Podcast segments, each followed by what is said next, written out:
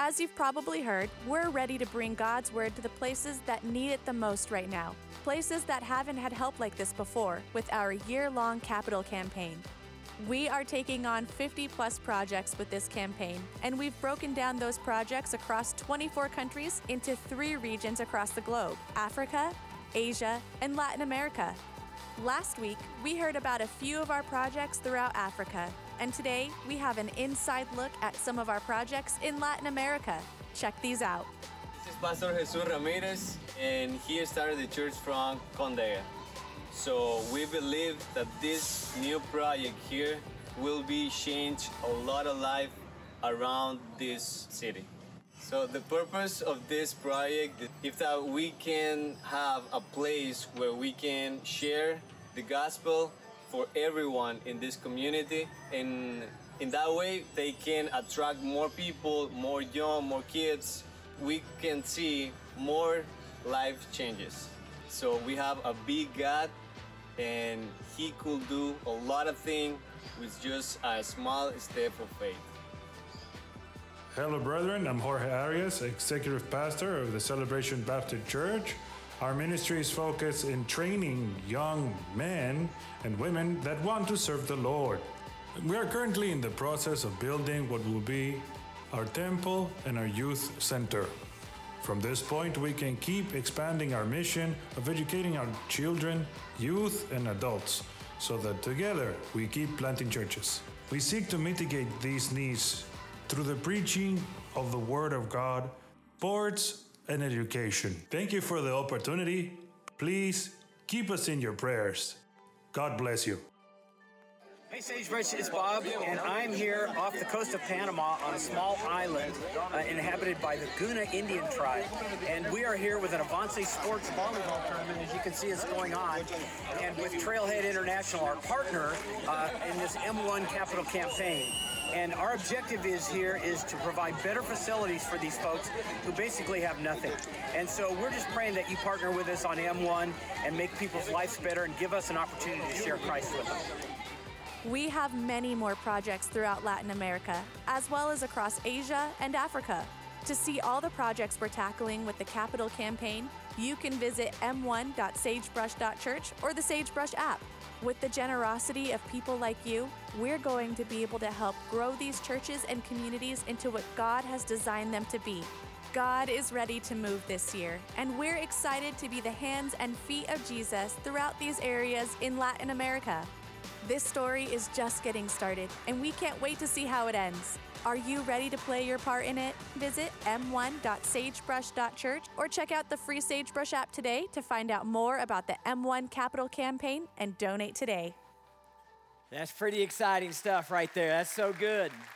So, just over 50 projects, going to cost a little bit over $2 million to fund all of these different projects for all these different churches. All these, these are our brothers and sisters in Christ. And so, we've been blessed with so much, we get to be a blessing to someone else. Next week, we're going to be turning in the commitment cards. And those of you who are watching online and on the stream, you're going to have the opportunity to do that as well with us. And so, we look forward to seeing what God has placed on your heart to give above and beyond your normal tithes and offerings. I don't know another church in the country that's trying to pull something like this off during a pandemic, but we're just dumb enough to believe that God wants us to leave this world in better shape than the way that we found it. He's blessed us so much. Now we can be a blessing to other people. So I know you guys, you will be faithful. I know you'll be faithful.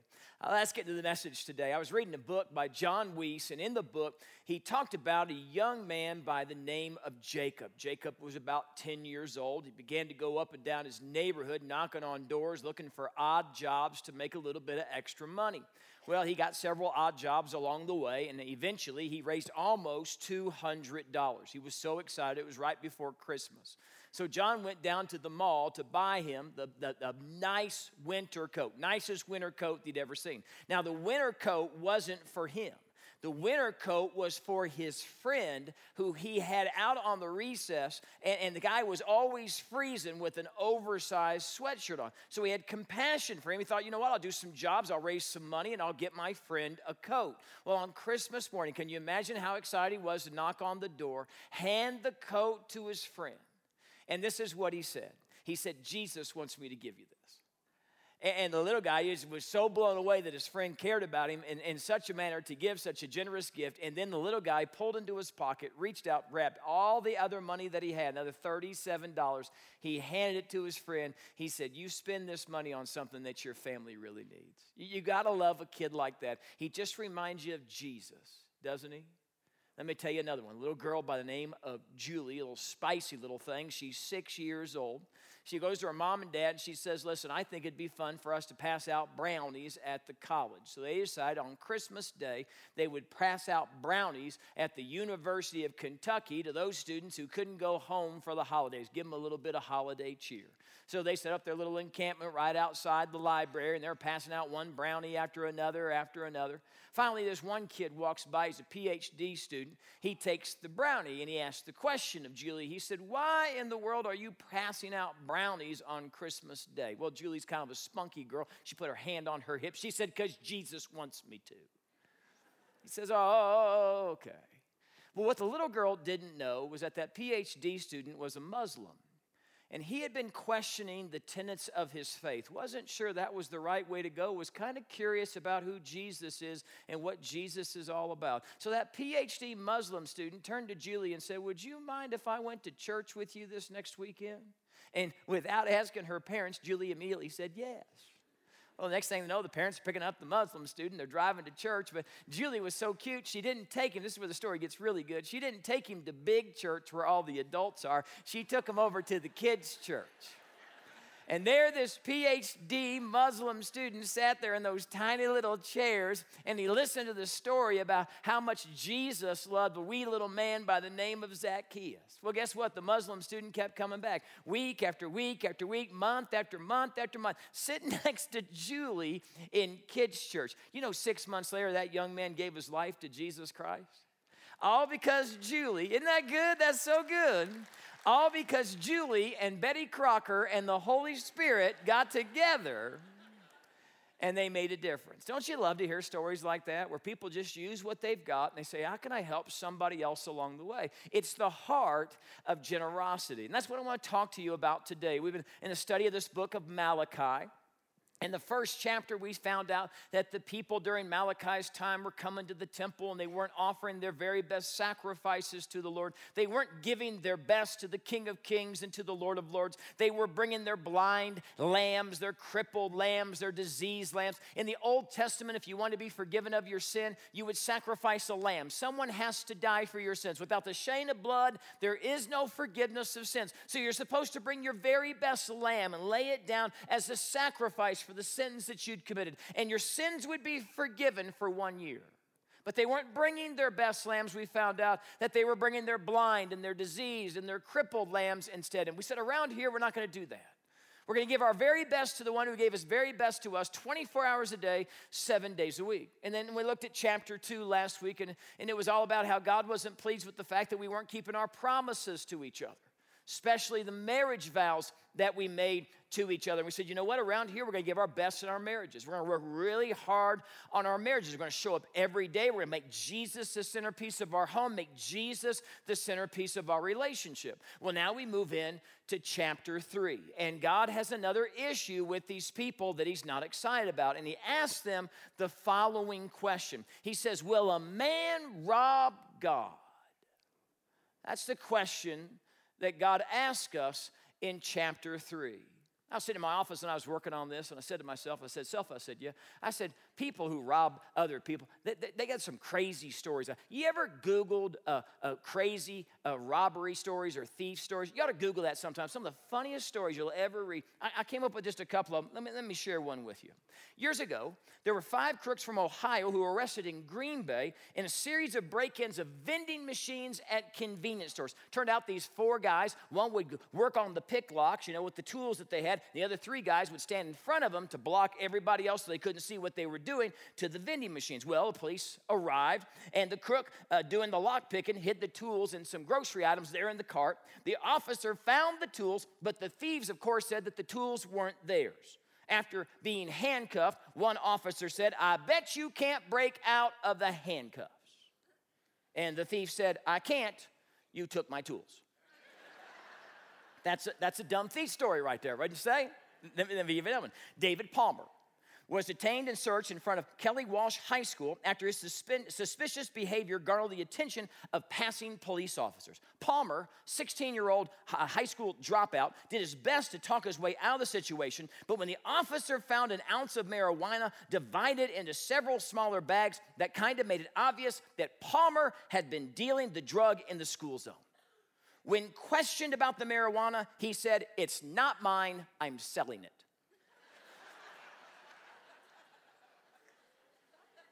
Let me give you one more.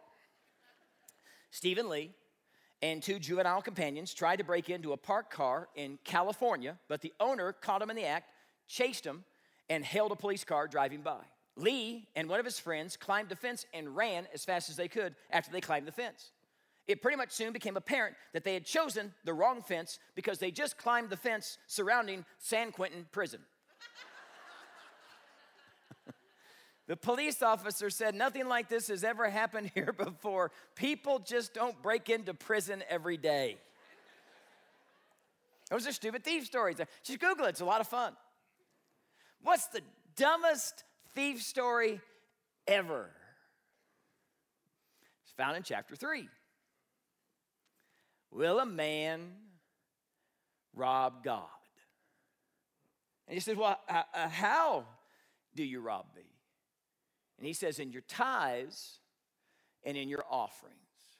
God established a system in the Old Testament that you were to give 10% of the goods that you had made, the things that you had done, 10% of your income, you would give it to the temple. And the temple would use that to take care of the poor and take care of the needs of the community and advance the message of God. That's the system that was set up. And, and there are many years in the Old Testament when people did exactly that and everybody won. No one got themselves in destructive debt. Everybody was a better steward of the resources that had been entrusted to their care. And the temple won as well. They were able to help feed and clothe and, and, and, and help the community and help the poor out because of the resources that were coming in.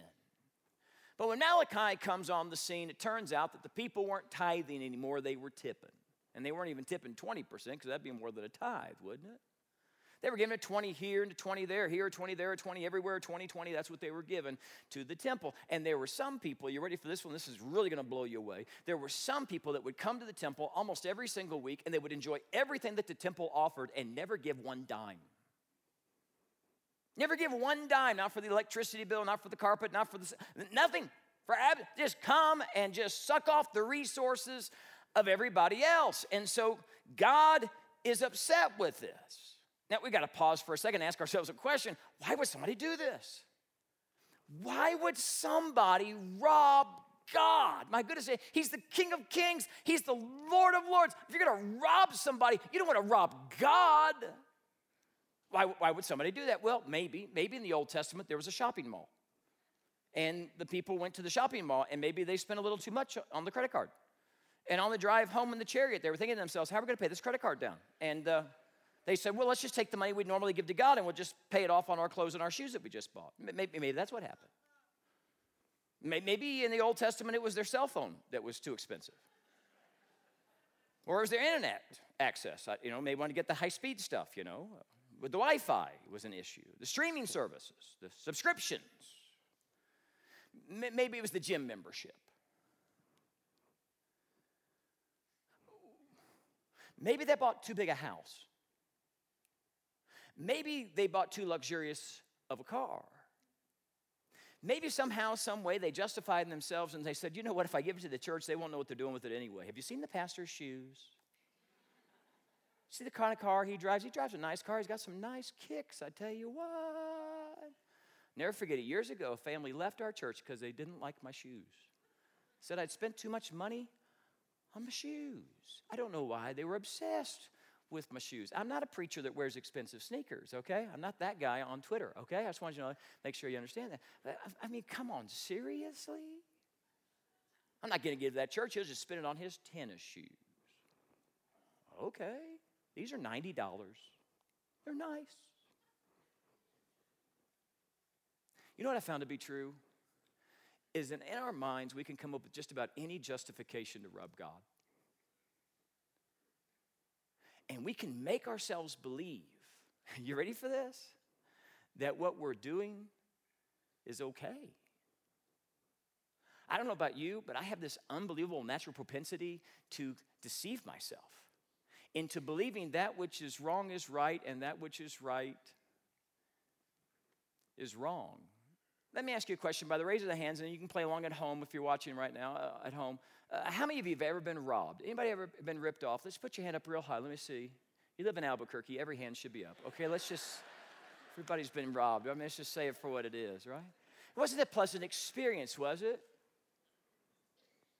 Years ago, when my wife's uh, dad was alive, he went to Redbox. Remember when Redbox, for people stream movies right there, you go to the Redbox, and they had that little flap that you'd put behind your head so you could see the screen. You remember putting the flap back there because the sun was hitting, then you couldn't see. And so he put the flap down. He, he also left his car running and his car door open. But he was right there at the curb, didn't think much of it. So he's looking for which kind of movie he's going to get, you know, for that particular night.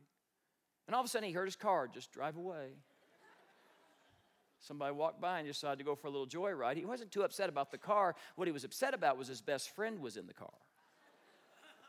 You say, who was his best friend? Was his wife in the car? No. It was his dog. And I, when I say that dog was his best friend, I'm not kidding. That dog was his best friend. Her name was Daisy, and he loved that dog. They were soulmates. There's just no doubt about that.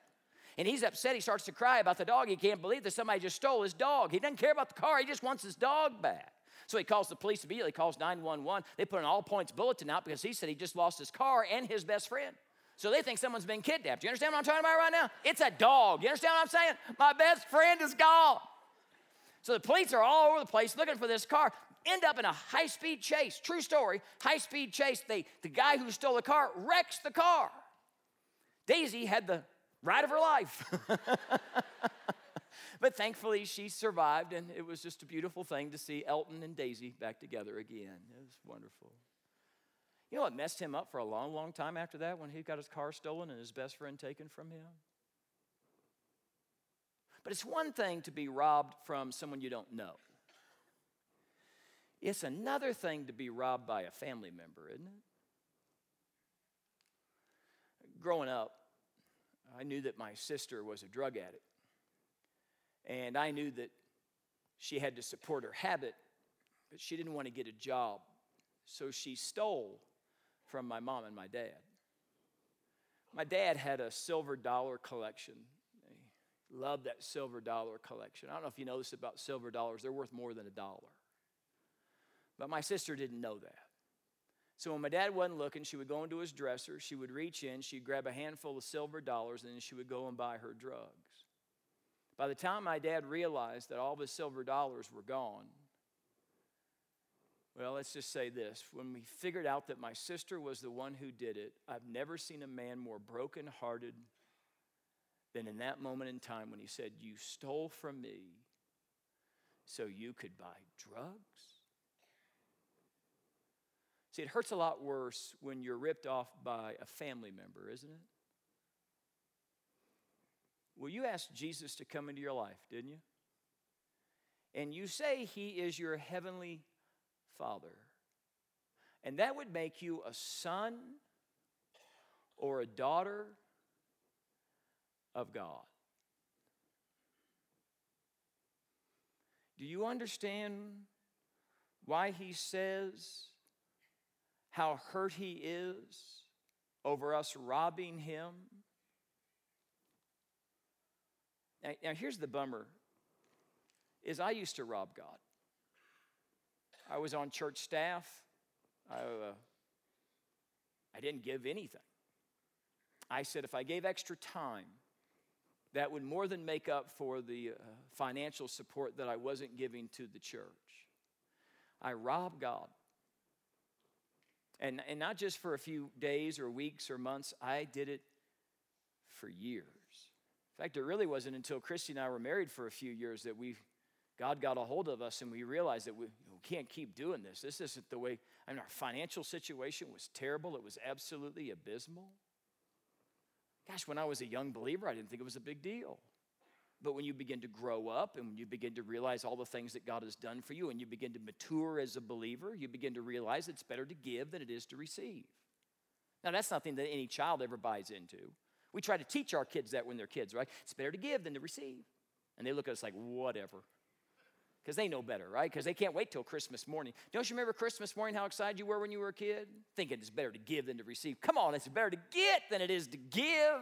Why, why couldn't you sleep at night when you were a kid? You couldn't wait to rip into those packages and find out what was inside there because you couldn't wait to see what mom and dad and Santa Claus and the relatives and everybody else had given to you. Better to get than it is to give. Oh, every immature child believes that. But then you get older and you get married, you have kids, and now you're the one providing the gifts. Let me ask you something, parents. Is it better to give than it is to receive? Because I couldn't sleep on Christmas Eve, waiting for them to wake up on Christmas morning. Why? Because I couldn't wait for my kids to run out of their bedrooms, jump on my bed, say, Dad, it's Christmas, it's Christmas, it's Christmas. I said, Yeah. I wonder if Santa came, then I'd run in there and say, He didn't, you guys were bad. They're still in therapy, my children. Couldn't wait for them to open those gifts. And every time they'd open up that gift, there would be such joy. And I had three girls, and they would just scream, and it would be so much fun. And I think this is greater than any gift I've ever been given. To see their faces, to see them light up, to see the joy that they have. Oh my goodness, it's better to give. So much better to give than it is to receive. Just no greater joy, is there? I've been your pastor for a long, long time. You know what one of my biggest joys is? Is seeing the joy that you folks bring to other people. And most of you don't even get to see it. But I get a front row seat to seeing joy be passed out here almost on a daily basis. When our pit stop team gets together and they start you know, servicing the cars of single moms and the elderly every third Saturday, I see joy. Joy in those people's faces when we say, it doesn't cost you a cent. It's already paid in full by the ministries of our church. And for those single moms and for the elderly who can't afford to get their own basic maintenance done on their vehicles, I can tell you what, they drive out of here with the biggest smile on their face and they think, you know what? I might check out that church. Someone so generous as that. Something different about those people. You want joy? You want to see joy? You should go to the jail ministry go in there and you begin to tell these poor people who have just blown it with their life, you tell them that God's not done with them, that God still has a plan and a purpose and a future for them, that God is a God of the second chance, and God's not through with you, and you can be forgiven because of the precious blood of Jesus was shed on the cross for your sin just as much for my sin. And you see their faces light up. They say, I can be forgiven. God still loves somebody like me. Oh, the joy that overwhelms them when they ask Jesus to come into their life. It's indescribable. You want to see joy? Go to the Community Connect Center.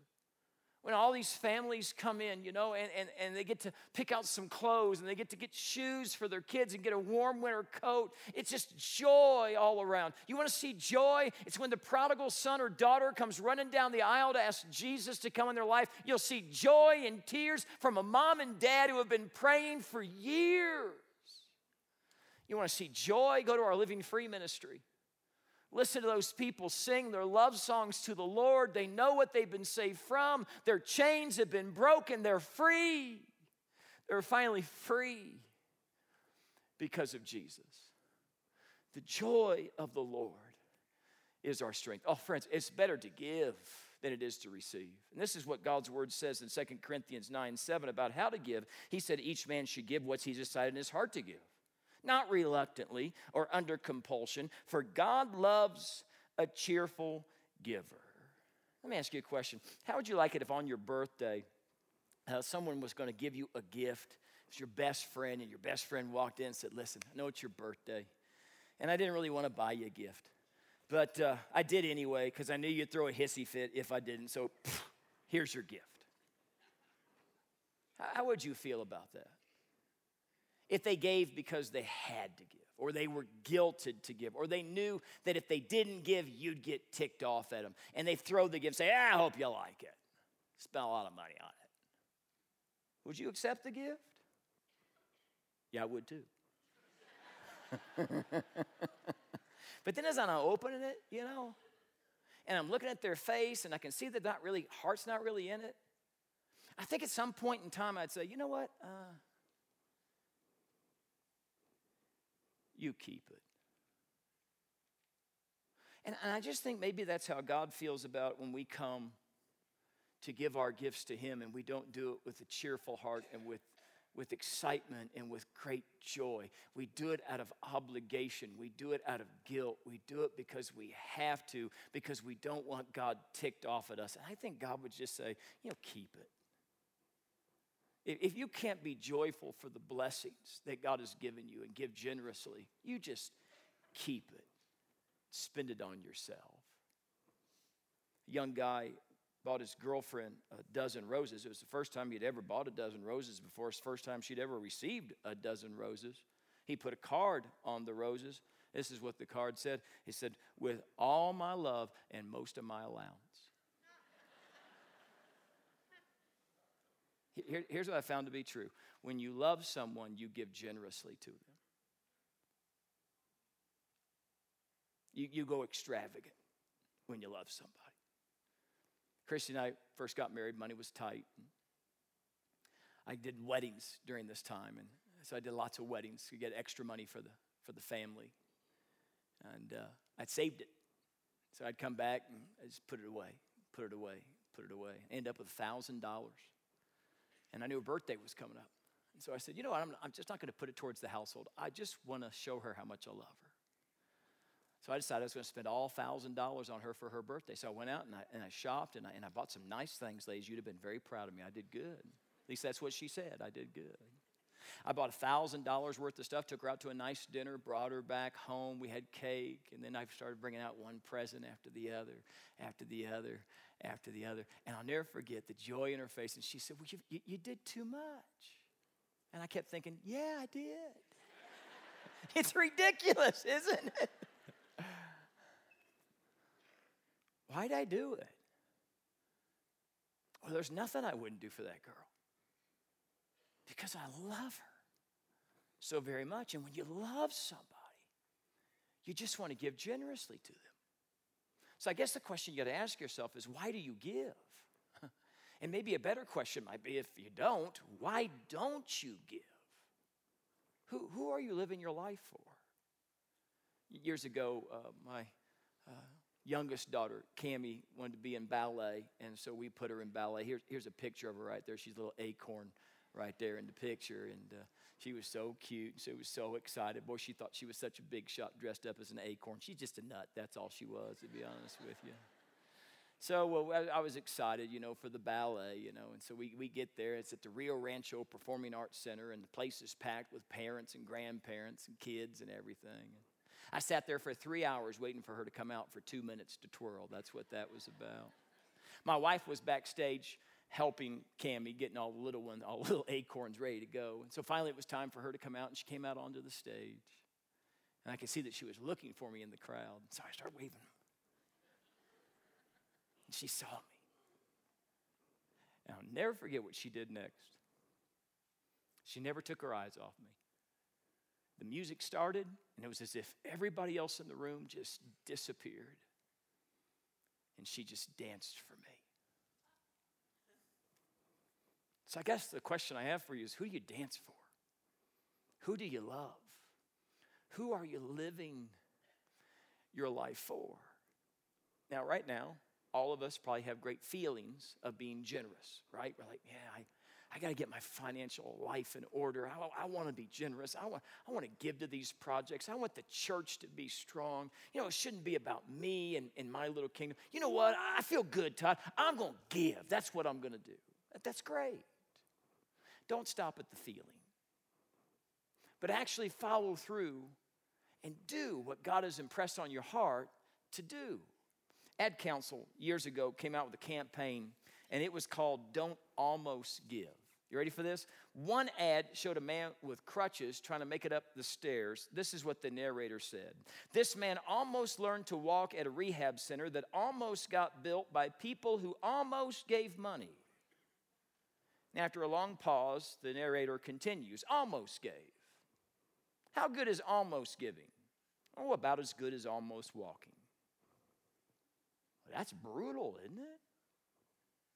How about this one? Homeless man, curled up in a ball pile of rags. laying on a ratty bed sheet. Narrator begins. This is Jack Thomas. Today, someone almost bought Jack something to eat. Someone al- almost bought, brought him to a shelter. Someone almost gave him a warm blanket. Then, after a pause, the narrator drives his point home. And Jack Thomas, well, he almost made it through the night. It's not enough just to almost give, right?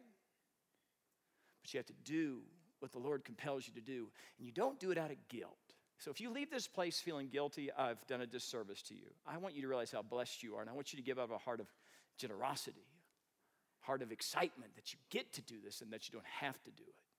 Because this is how God finishes this passage of Scripture. He says, Bring the whole tithe in the storehouse, that there may be food in my house. Test me in this, says the Lord Almighty, and see if I don't throw open the floodgates of heaven and pour out so much blessing that you don't have room for it.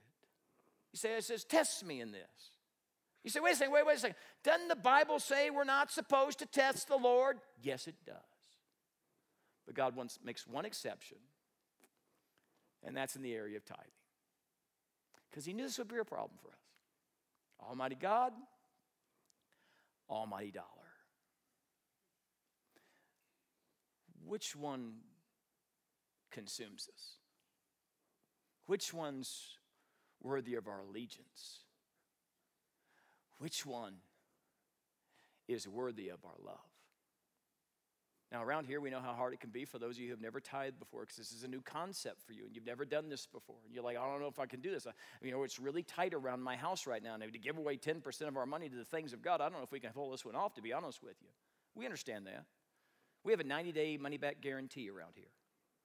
You start tithing, you get a form, you go to the website or you go to the app and you just click on the resources page and, and just download the stuff and you fill it out and then you turn it in with your first check or your first Pushpay account that you put together. And after 90 days, if God hasn't been faithful to you, if, if God hasn't blessed you in some way, we'll refund all your money, no questions asked. We did this about, oh, three months ago, and we had about 100 families sign up for the 90 day tithe challenge. And so far, not a single family has called us up saying, well, God's not faithful. God's not able. God didn't do what he said he would do. In fact, in the history of our church, and we've had this offered for over 20 years, we've only had two people. And I would question whether they even tithed during that time. But it didn't matter. We gave them back their money. No questions asked. Why do we do this as a church? Because we know how hard this can be. We know it's a step of faith. But faith is what puts a smile upon the Lord. When we do that which doesn't make any sense, and we do it anyway, because we love Him and because we want to advance His kingdom. Let me pray for you. Dear Heavenly Father, I'm excited about what you're going to do in this capital campaign. Excited about what you're even going to do in the tithes and offerings that we receive each week. Lord, the difference that we've gotten to be a part of, the things that we've gotten to see. We don't, we don't want to be like the people during Malachi's time who uh, didn't give generously, who spent everything on themselves God, we, we know we're here for bigger purposes than things that rust and things that fade and things that don't last. We want to give ourselves to things that are eternal.